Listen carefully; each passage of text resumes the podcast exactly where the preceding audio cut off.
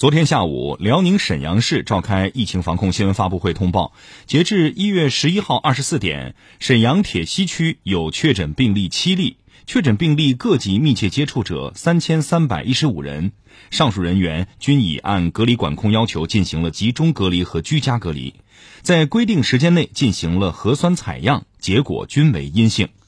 七例确诊病例的居住地均已列为中风险地区，全部采取封闭管理。沈阳市铁西区现已完成两轮全员核酸检测，共计二百二十九点七万人次，反馈结果均为阴性。目前，铁西区正在进行第三轮核酸检测，于一月十一号十五点正式启动，一月十四号十五点前结束。